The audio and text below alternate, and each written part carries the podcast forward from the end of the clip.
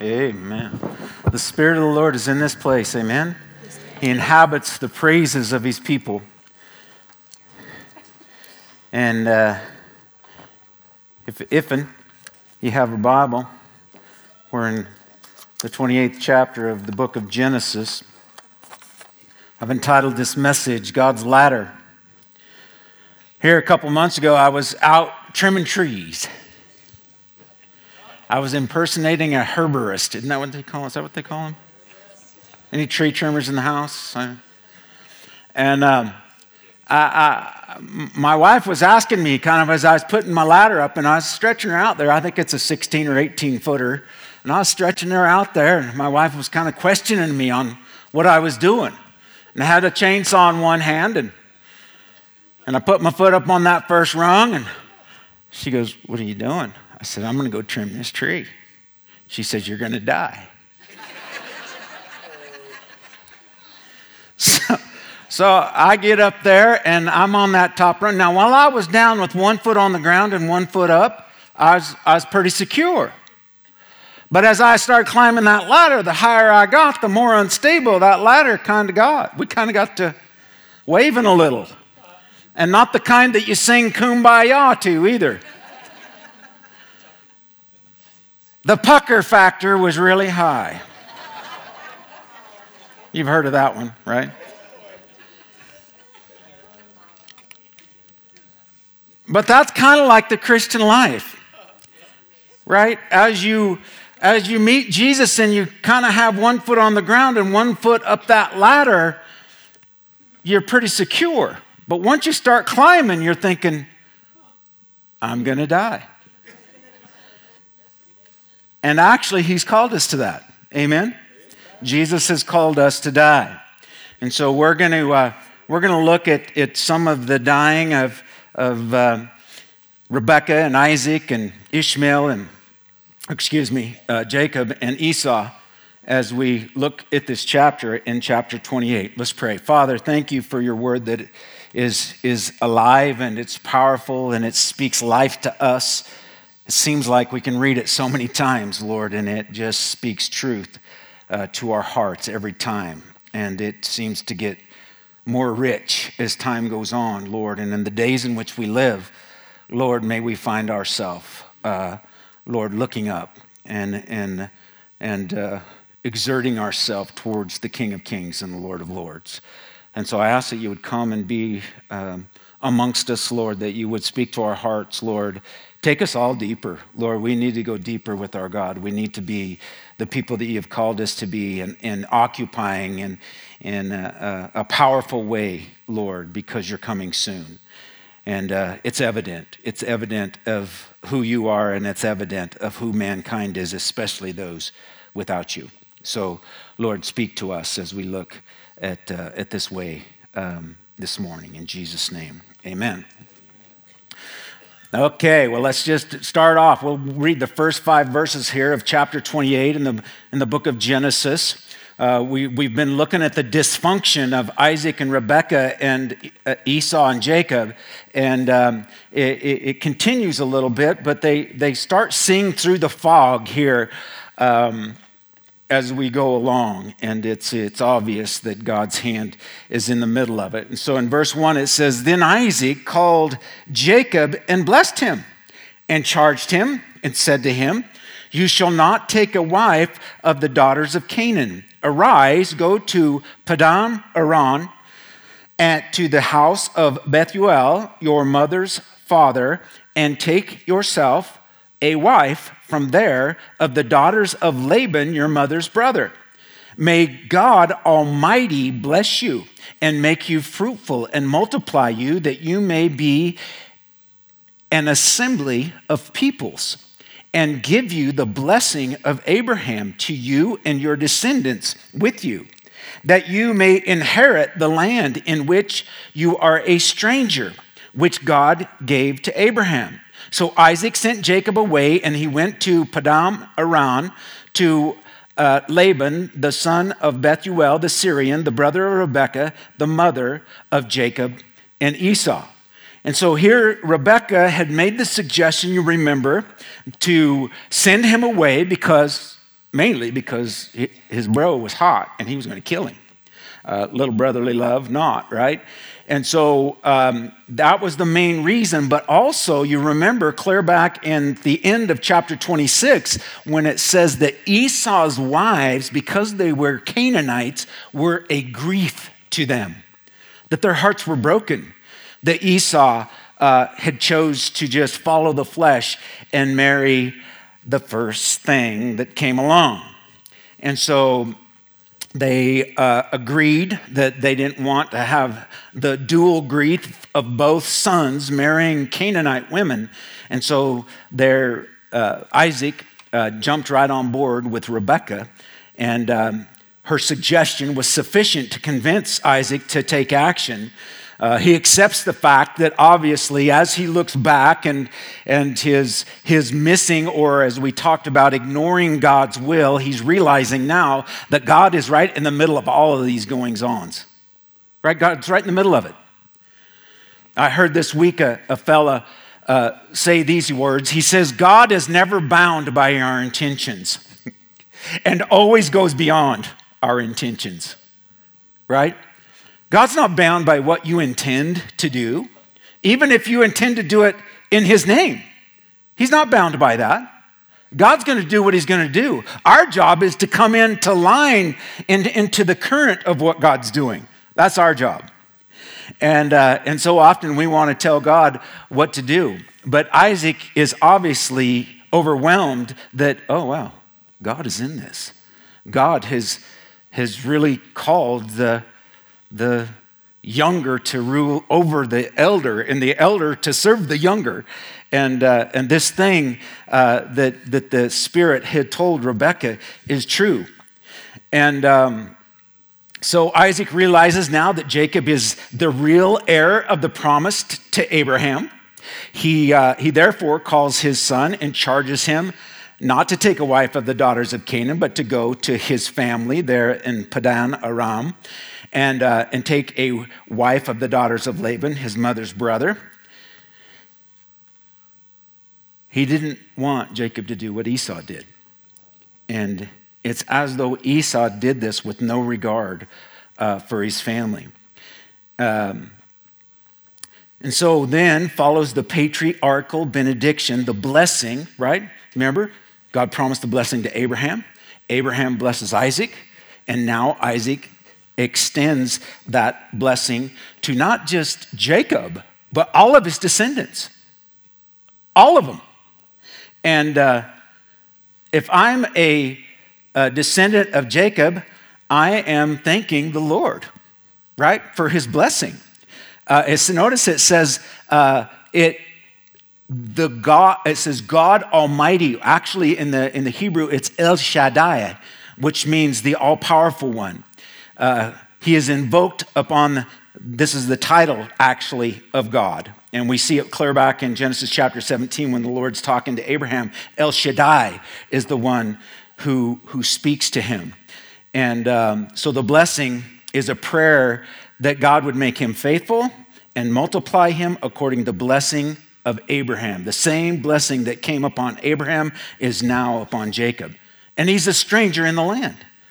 Even Jacob doesn't uh, occupy the land like they do today, but those are all his descendants, right? We, Jacob, we, I actually could have, could have, you know, titled this message "The Making of Israel," because Jacob is Israel, and and people, you know, people went, well, why? Why would you guys stand with Israel? Israel's not good. Well, I don't stand with Israel because Israel's good. I know Israel's not good nor am I. Didn't Jesus say there is none good? No, not one. But God, God's good. I stand with Israel because God loves Israel. And I'm supposed to love what God loves. And I'm supposed to hate what God hates. Is it people groups? You know, the Bible says something really interesting in the Psalms, and I, am still trying to get my head around it. It says that God is angry with the wicked every day. Well, what does that say about us? Right? I know I have a wicked heart, but I think God is angry with the deeds of the wicked every day. That God can, can truly compartmentalize deeds from the person or the soul. The soul that sins shall surely die. And Jesus warned about dying in your sins. You don't want to do that. You want to turn from that. You want to repent and be right with God. And I believe that today God is still angry with the wicked. Every day. And sometimes that's you and me. So it's important to stay uh, walking close to the Lord. Um, so Isaac actually finishes his life with this blessing. Well, not really, because he lives another 40 years. But we don't hear anything else about Isaac. This is like, this is the last good thing that he does, is passing this blessing on to his son. Is that enough? Absolutely. Passing a blessing on to your children, is that enough? I believe it is. I believe it's enough. Because that is a possibility, no guarantees, right? That is a possibility that that next generation will grab a hold of who Jesus is and live for him. And like John said, you know, I have no greater joy than that my children walk in truth. And so when I hear truth coming out of my children's mouth, it's just like, oh, we didn't totally destroy them. We tried, right? Uh, I remember hearing my daughter, you know, she was given this little update on when her, her husband had uh, been diagnosed with, uh, our son in law had been diagnosed with stage four brain cancer. They gave him six to 18 months to live. And the Lord had saw them through that. That was 10 years. And uh, now they got three babies. That was 10 years ago. And, and the, many of you prayed for them and we're so thankful. But my daughter's sitting there and she's giving this little update on it. She says, You know, we have a great support system. I have great parents. My husband have great. And, and me and Connie are listening to this and I, I elbow her. I go, Did you hear that? She said, We're great parents. Who has pulled the wool over her eyes, right? That's what you want, right? You want your kids to be blessed by you. And, and so often your kids are offended by you. And, and, and then you have to learn how to ask for forgiveness. I don't know about you, but the greatest mileage I've ever got with my children is asking them to forgive me for where I have blown it. And so, so he blesses them, and, and they're, there is a goodness in Israel simply because God's hand is upon them. And, and you see the contrast here. About three weeks ago, I saw a little blurb of a, the, the Israeli soldiers as they're going through Gaza and, uh, you know, eliminating all the terrorists. They come in contact with a little four year old Palestinian girl. And she's dehydrated, she's beaten and bruised, and and the Israeli soldiers take her, they give her an IV, they hydrate her, they bandage all of her wounds, and they give her care. Contrast that what, what Hamas did to the little girls they abducted, they raped them, right? They, they, they put babies in ovens. And this is documented, right? This isn't just uh, sensationalization of what happened. This, that's what happened. The contrast is pretty powerful, right? And though I don't believe Israel is good, I do believe that God's hand is on Israel. And, and that's why I would, I would stand with Israel. God's doing a work, God's fulfilling the promise that He made this boy Jacob through his father Isaac. God's fulfilling that. He's bringing that to pass, He's making that happen. And He makes it happen in our life as we walk by faith and not by sight. So we see no other great deeds that, that uh, Isaac does from here on out. Some think that it's, it's um, a quiet life um, because of his sin. Others think that, hey, the boys are gone. Hey, honey, it's just me and you. Let's sit back and, you know, drink a spot of tea and take it easy. We don't know for sure, right? But, but we don't have a lot of recording of Isaac's life after this. He's, he's mentioned the least of the three because it's always the people or the God of Abraham, Isaac, and Jacob, right? Abraham, Isaac, and Jacob. And um, Abraham and Jacob, we learn more about than what we learn about, about Isaac. So in verse 6, it goes on and says, But Esau saw, that's a tongue twister, Esau saw that Isaac had blessed Jacob and sent him away to, to Padan Aram to take himself a wife from there, and that as he blessed him, he gave him a charge, saying, You shall not take a wife from the daughters of Canaan, and that Jacob had obeyed his father and his mother and had gone to Padan Aram. Also, Esau saw that the daughters of Canaan did not please his father Isaac, so Esau went to Ishmael and took Mahalath, the daughter of Ishmael, Abraham's son, the sister of Majod, something like that, Nebajoth, to his wife in addition to the wives he had. So here's Here's Esau. He's seeing this is all, he's still kind of jockey for position, right? No doubt he's still all butt hurt because of the blessing. And he maybe wants to be in good standings with his dad, so he's going to his, his dad's half brother. But if he knew anything about the spiritual reality of who Ishmael is, he surely wouldn't have done that. But we know that Esau is spiritually blind. He don't see it. He don't see any of it. And so he goes to Ishmael. Well, maybe it's a family thing, right? He's sending him to mom's family. Maybe I'll go to his family and dad'll bless me again too.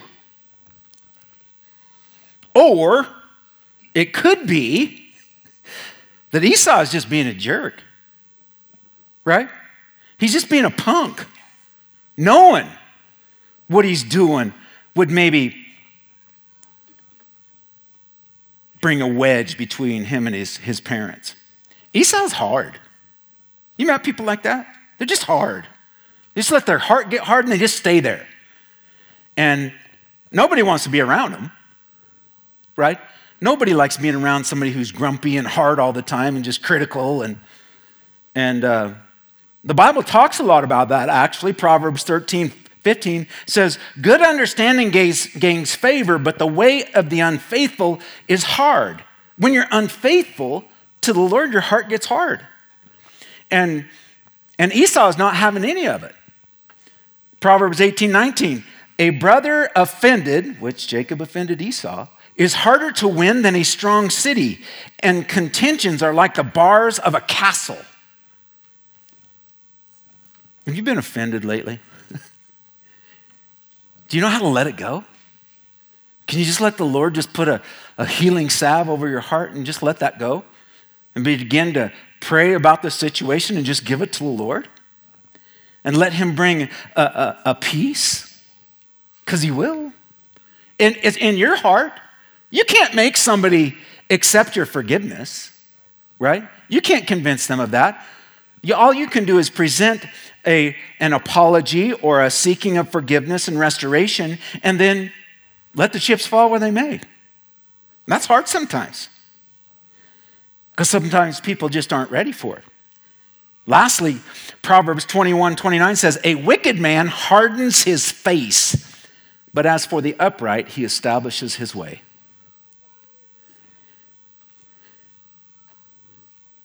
Esau, what a guy. And the expositor's Bible says this Esau will not do precisely what God requires, but something like it.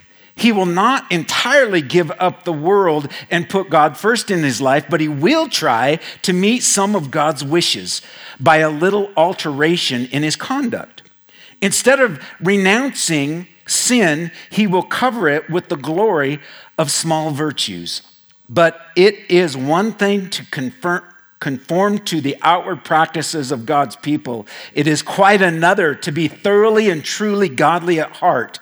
Men of the Esau type may attend the house of God and join in its service, but at heart they are essentially without God and regardless of his claims on their lives.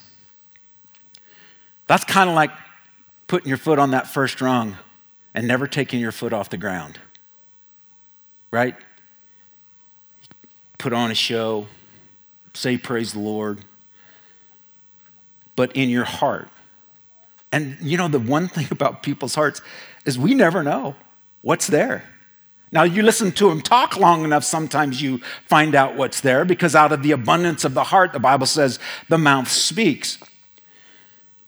So it's hard to tell. Esau is actually pretty kind of pretty good at playing a game, and it appears like he's playing one here. In verse 10, it says, Now Jacob went out of Beersheba and went toward Haran. So he came to a certain place and stayed there all night because the sun had set. And he took one of the stones of that place and put it at his head. And he lay down in that place to sleep.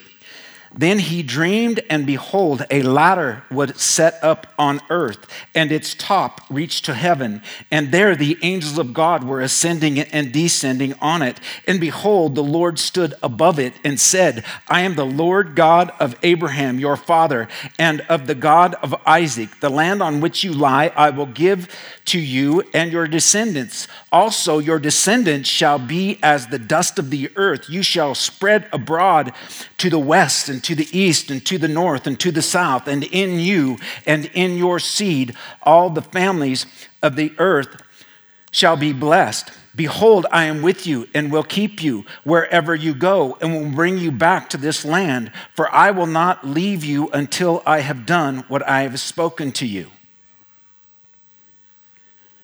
Two more verses. Then Jacob awoke from his sleep and said, Surely the Lord is in this place. And I said, I did not know it. And he was afraid and said, How awesome is this place! This is none other than the house of God, and this is the gate of heaven. So Jacob here has his first encounter with the Lord. And uh, it seems to have an impact. Have you uh, recalled that first encounter with the Lord that you've had? I did. As I was reading this, I'm thinking, oh, I remember. I remember my very first encounter with the Lord. I was nine years old. And I experienced the presence of God at nine years old. And I knew that the Lord was knocking on the door of my heart. As a Baptist preacher, oh, them Baptists, they can preach now. Let me tell you something. They can preach about hell and the fires of hell. And this guy was preaching about hell, and it scared the hell out of me. Never forget him, Brother Jack Johnson. Uh, got acquainted with him even after I got uh, totally surrendered to the Lord. But, but I remember that day. And I went up to him after that message. They gave an invitation. I, didn't, I was too scared to go with the invitation. Don't be scared to come at the invitation, okay? Just do it um, I was too scared. And so, but I went up to him afterwards and I pulled on his suit coat and I said, Brother Jack, I don't want to get, go to hell. Can I get saved? He said, You bet, son, come with me. So he took me in this little prayer room off to the side. Little. Barely two of us, fit two of us on our knees. That's how little it was. You know how when you're when you're young and you go into a building and it's like it's all big, and then when you're 30, you go into the same building and go, wow, this thing is small. But it was big that day, and Pastor Jack got down on his knees and he said, All right, son, you pray after me. And he led me in the sinner's prayer. I remember that. Like it was yesterday. I mean, it was, it was impactful. Then I remember having an experience again when I was 14. Then I, I remember again having an experience with the Lord when I was 20. And then a great big one when I was 23. God will just keep showing up. He keep giving you opportunities to have an experience with him. Now, is it about the experience? Not necessarily. It's about the commitment. When you hear the Lord speak to your heart and you don't do anything about it, there's a little bit of a hardness that starts coming over your heart. The Bible says, Today, if you hear the Lord's voice, do not harden your heart as they did in the rebellion. And what, what the Bible goes on to say that all their carcasses were scattered in the wilderness because they hardened their heart. When they knew they could have humbled themselves before God, and they didn't do it. And so Jacob here meets God. And um, He's alone. This is so unlike, right? Jacob's going to get his wife, right? Get him a wife. So unlike how his, his dad got his wife, right? You know, Abraham sends this entourage, right, with these servants and this main servant and these camels and, and gifts and sends them all to the same place. Not Jacob. He's running for his life. You know, we all got different testimonies, right? Hopefully, the result is all the same.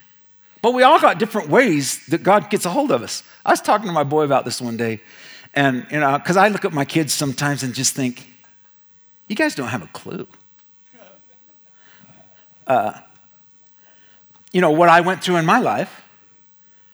But as my son was sharing with me, just being my son was a struggle for him, right?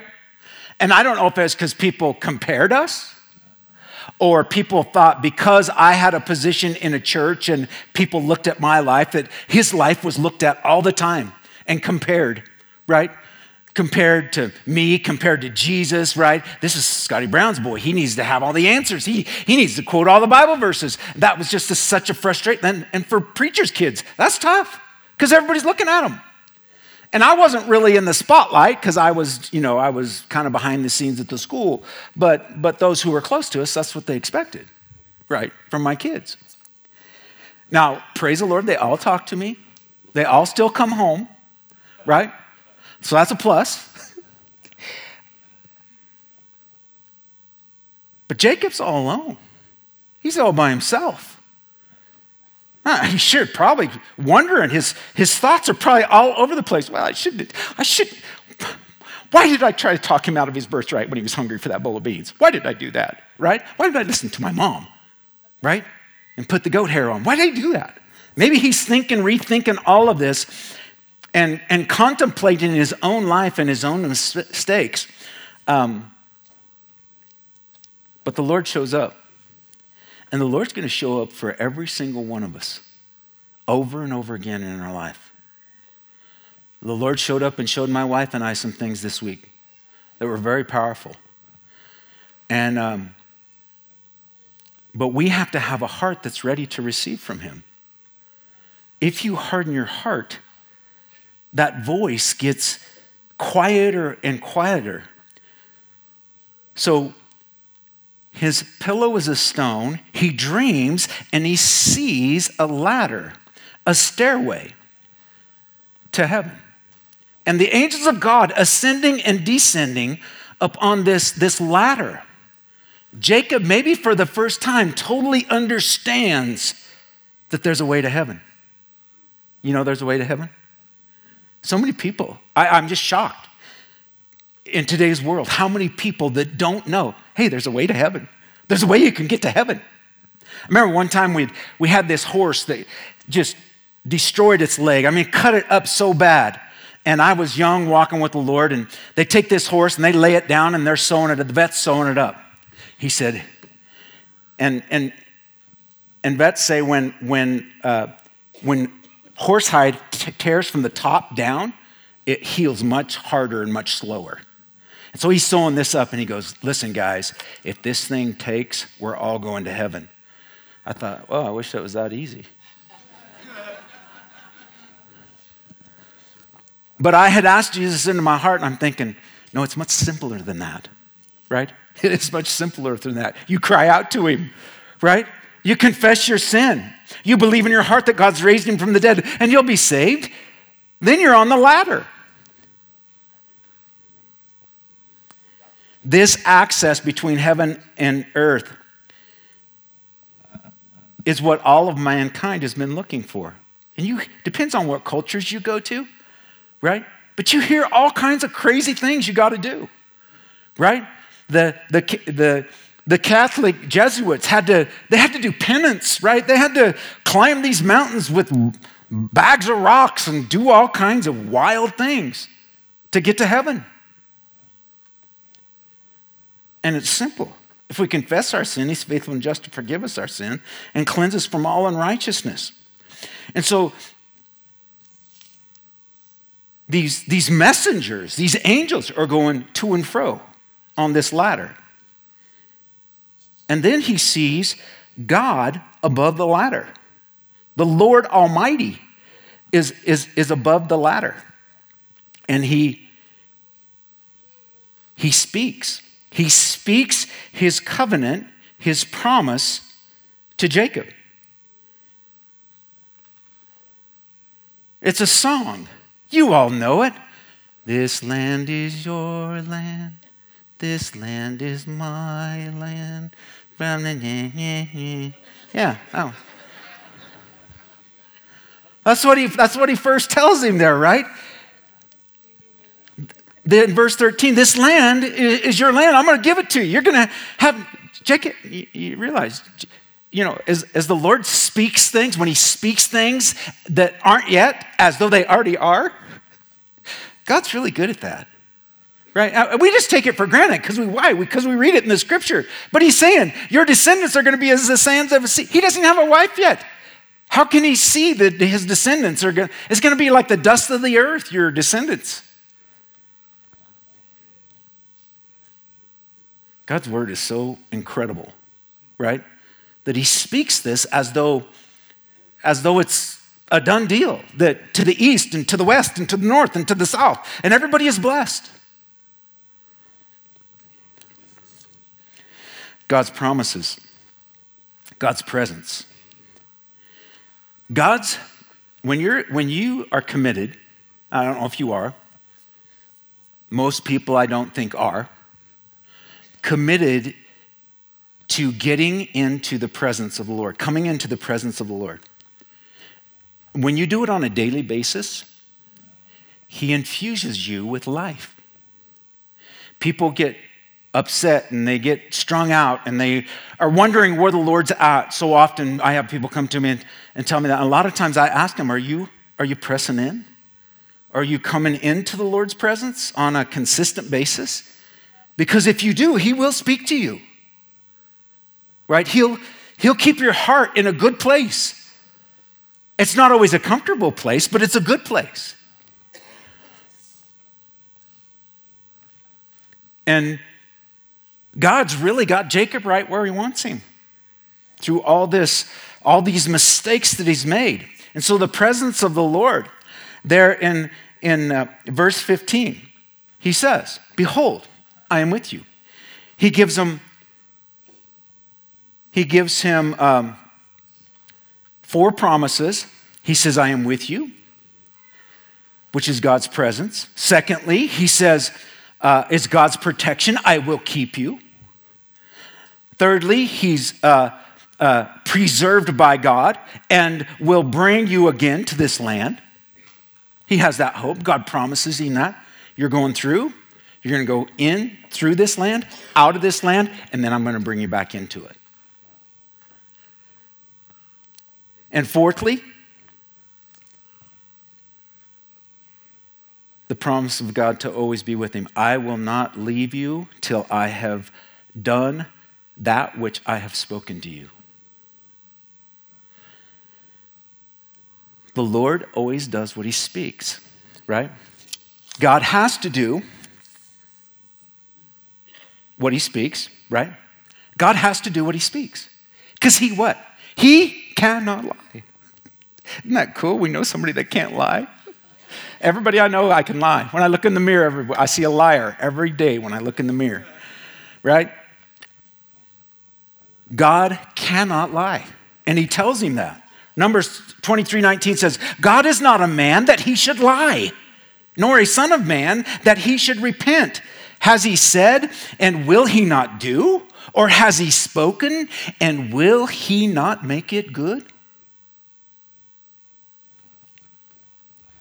And yet, there's so many people that are constantly questioning God's word. I mean, really, who are you or I to question God's word? Well, I don't believe that. Well, that don't seem fair. Well, I, yeah, I don't think so. You're a fool. You're, an, well, not just a fool, you're an idiot. If you're challenging God's word all the time. The old saying is true, you guys. God means what he says and says what he means. Titus 1 2, it says, In hope of eternal life, which God, who cannot lie, promised before time began. Isn't that cool? God tells you you can, you can inherit eternal life. It's a true statement. He can't lie. It's going to happen if you're on the ladder. Oh, yeah, did I tell you? Jesus is the ladder. Oh, we're going to get there in a minute. I might have jumped the gun there a little bit. Hebrews 6 18 says, That by two immutable things in which it is impossible for God to lie, we might have strong consolation who have fled for refuge to lay hold of the hope set before us. Have you laid hold of the hope that is set before you? The person, Christ Jesus? You just cling to him. You cling to what he did and who he is. Is that your life? I have a saying that I tell a lot of people when they ask me how I'm doing. I said, I'm, I'm desperate. I'm, more des- I'm desperate for Jesus. I'm more desperate today than I was yesterday. And I'm going to be more desperate for him tomorrow than I am today. That's the way to live your life, folks. If you're not doing that, you're missing out. Verse 17, he says there, and he was afraid and said, How awesome is this place! This is none other than the house of God, and this is the gate of heaven. It's like Jacob's kind of missing it here, I think. He's kind of thinking that it's the place where he is. Uh, I, I, visited one of them Catholic cathedrals uh, this week, and um, there was a there was a group of about 25 people waiting to confess, and they were they were there with the priest, and the priest was kind of sitting far enough away because I always thought they went into confessionals. You know, some of you Catholic folks maybe know how that works, but I always thought they went into a confessional. No, they were out in the main sanctuary of the cathedral, and there was enough distance where they could. Yes, bless me, Father, for I have sinned. Yeah, what'd you do? Oh, yeah. I was looking at my neighbor's wife, and I mean, I don't know what they're confessing, but but they're out there confessing, and I'm just like, you have to go to this place and talk to this man to confess your sin. Can't you confess it right where you're at, sitting in your seat, with your heart wide open? Lord, I've sinned. Forgive me. He he. We're supposed to call nobody Father, right? We're, we're we have a high priest. His name is Jesus, and you can know him. And you can go to him any place, any time. But it's almost like it's almost like Jacob's going, uh, uh, the Lord's in this place. This is the gate of heaven. And so he names it Bethel. It's, it's the city that is named only second to Jerusalem in all of Scripture. And, and God actually says that he is the God of Bethel. But he, he's, he's ignorant enough to think that God is confined, confined to a geographical lo- location or a place. And he's not. He's, he's omnipresent. He's all everywhere present at the same time. And, and so he names this place. Then he pours in verses 18 and 19 it says, Then Jacob rose early in the morning and took the stone where he had laid his head, that he had put at his head, set it up as a pillar, and poured oil on top of it. And he called the name of that place Bethel, but the name of the city had been Luz previously. It had been Luz. It's interesting that you, um, the proper pronunciation is Luz. Is Luz. It's it, it's, it's, it's kind of ironic because Jacob actually loses the full effect of what this vision is that he has seen. Because the ladder is truly a person.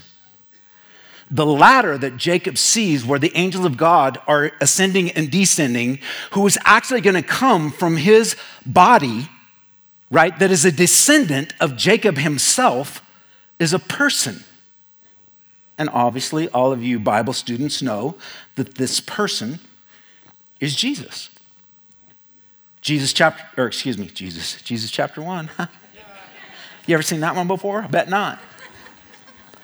John chapter 1, verse 51.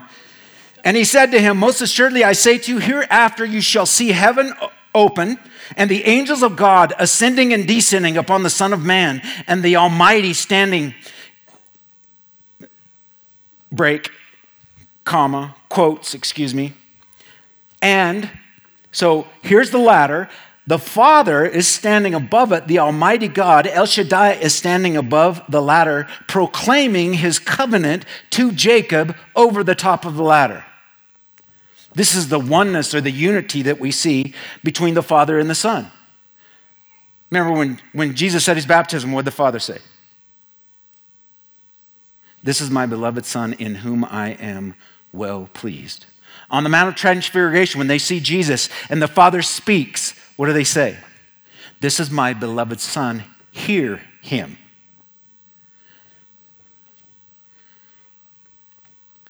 Jesus is that ladder. How much of him you got? Are you on the first rung or on the top rung? See, the top rung is full of a, a lot of questions, right? It's full of a, a, a lot of questions.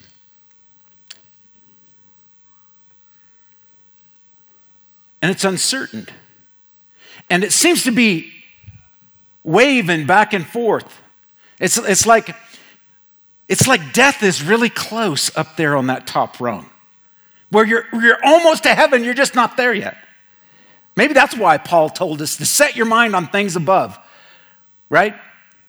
If, if you've got one foot on the first rung and one foot on the ground, you're not in a real good place. In fact, I, I would say you're in a questionable place in your life. Start climbing that ladder. Get on up there. I have been exposed, folks, in the last two months to a Christianity that I have not seen in America. Right? One, and I guess I had been, I didn't really notice, but one of them was this man, Warren Cuppy. They just did his funeral yesterday. Warren Cuppy, Cuppy is a man who um, was the pastor at Du Bois Church for years. And he passed away. And, uh, but Warren, he lived hand to mouth. He was uh, gifted, engineer, could have made probably several figures a year and not had any. He chose to stay in the ministry. He was the co pastor, the, the Providence Church for the homeless people here in Idaho Falls. He truly lived his life on the top rung. Warren did. I met another pastor this week that. Uh, actually, he, he pastors a church, but then he uh, is the head uh, over a, a, home for kids. And uh, he lives on the top rung. He's willing to give his life for those kids. His uh, five armed gunmen came to their, their orphanage and um, took his wife captive, tied her up, took his two sons, 11 year old twins, tied them up. Five gunmen. They didn't abuse them, they just wanted a, a ransom. And so the, the husband, the pastor, was out of the, he was in the States actually when it happened. And, uh, and he told us that he had talked to his wife out. He says, Should we quit doing this? He says, If we quit doing this, these kids have nothing. God has called us to give our lives for this. That is Christianity living on the top rung. Right? Yeah, the wind comes along and you think, oh no, I'm going to die. Well, you might. But this is this ministry that I'm with, uh, talking about, this pastor, they, they, they, they have chaplains that they cha- train in Africa. And as they train these chaplains in Africa, they've lost 70 chaplains in the last what, eight or nine years. They've lost 70 chaplains. But these chaplains have a Bible in one hand and an AR in the other. And their, their job is to protect women and children. They man a compound where women and children who have been, um, their villages have been raided, and they kill all the men. And they, they'll take the, the, the little boys, the little girls, and the women captive. They rape and abuse the women and the girls. And then they'll, they'll, uh, they'll promote the little boys to carry a gun and be in their army. They'll make them shoot people, sometimes their own family members. And when they train these chaplains, they train them with a, with a gun and a, machine gun. And the, the, the, um, the training is, is, is kind of important. When they first started training, they had to do some adjustments because the first few firefights they got in, when the enemy was to overtake them, they would take off running, they would retreat. And the, the people from America that were training says, because they, they, they too are living on the top rung, he says, You never retreat, ever. He says, For every one of the enemy that you take down, you may be saving one little girl or one woman from abuse for their whole life. You keep shooting until you're dead, until they kill you. You get to go to heaven. You get to go to heaven, and God will send somebody else to take your place. Don't you ever retreat. That's the life Jesus has called you and me to. Where are you at? Where are we at? I don't know about you, but I'm pathetic. I mean, absolutely pathetic in comparison. So, my prayer is that the Lord would fire us up, right? Truly help us to lay down our lives. Three things I want to close with, right? First, know this God is gracious. God was gracious to Jacob. Jacob was a bonehead, he wasn't getting it, but he will. He will. It's going to take him 20 years. He thinks it's just a quick trip, get him a bride, and come back to mom and dad. It takes 20 years, and his mother never sees him again, right? God is gracious. Know that God is gracious. God is full of grace and mercy. The fact that God would allow you and me to go to heaven is grace enough for me. I hope it is for you. God told the apostle Paul, "My grace is sufficient for you." Titus 2:11, "For the grace of God that brings salvation has appeared to all men." If you don't understand that, come talk to me. I'll try to walk you through it. Right? Hebrews chapter 2, verse 9. This is a scripture that I say at a lot of funerals, right? But we see Jesus, who was made lower than the angels for the suffering of death, crowned with glory and honor, that he, by the grace of God, might taste death for everyone. It was the grace of God that Jesus died for you, because we sure don't deserve it. Secondly, God is faithful. God is gracious. Secondly, God is faithful. Second Thessalonians 3 3, but the Lord is faithful. He will establish you and guard you against the evil one. Even that that means taking a AR and shoot until you're dead. He's faithful. Lamentations, I love this chapter 3, verses 22 and 23. The steadfast love of the Lord never ceases, His mercies never come to an end. They are new every morning. Great is your faithfulness. The Bible says that God's faithful even when you and I aren't. How many times have you not been faithful? And yet He remains faithful. Number three, God always gets His way, or should I say, gets His will. God's going to get his will done, with or without you. Why, let's, let's jump on the bandwagon, right? Let's do it God's way, right? Let's find ourselves on that top rung, taking all the chances, knowing that our hand, our breath, everything that we are, are in the hands of an almighty God, El Shaddai.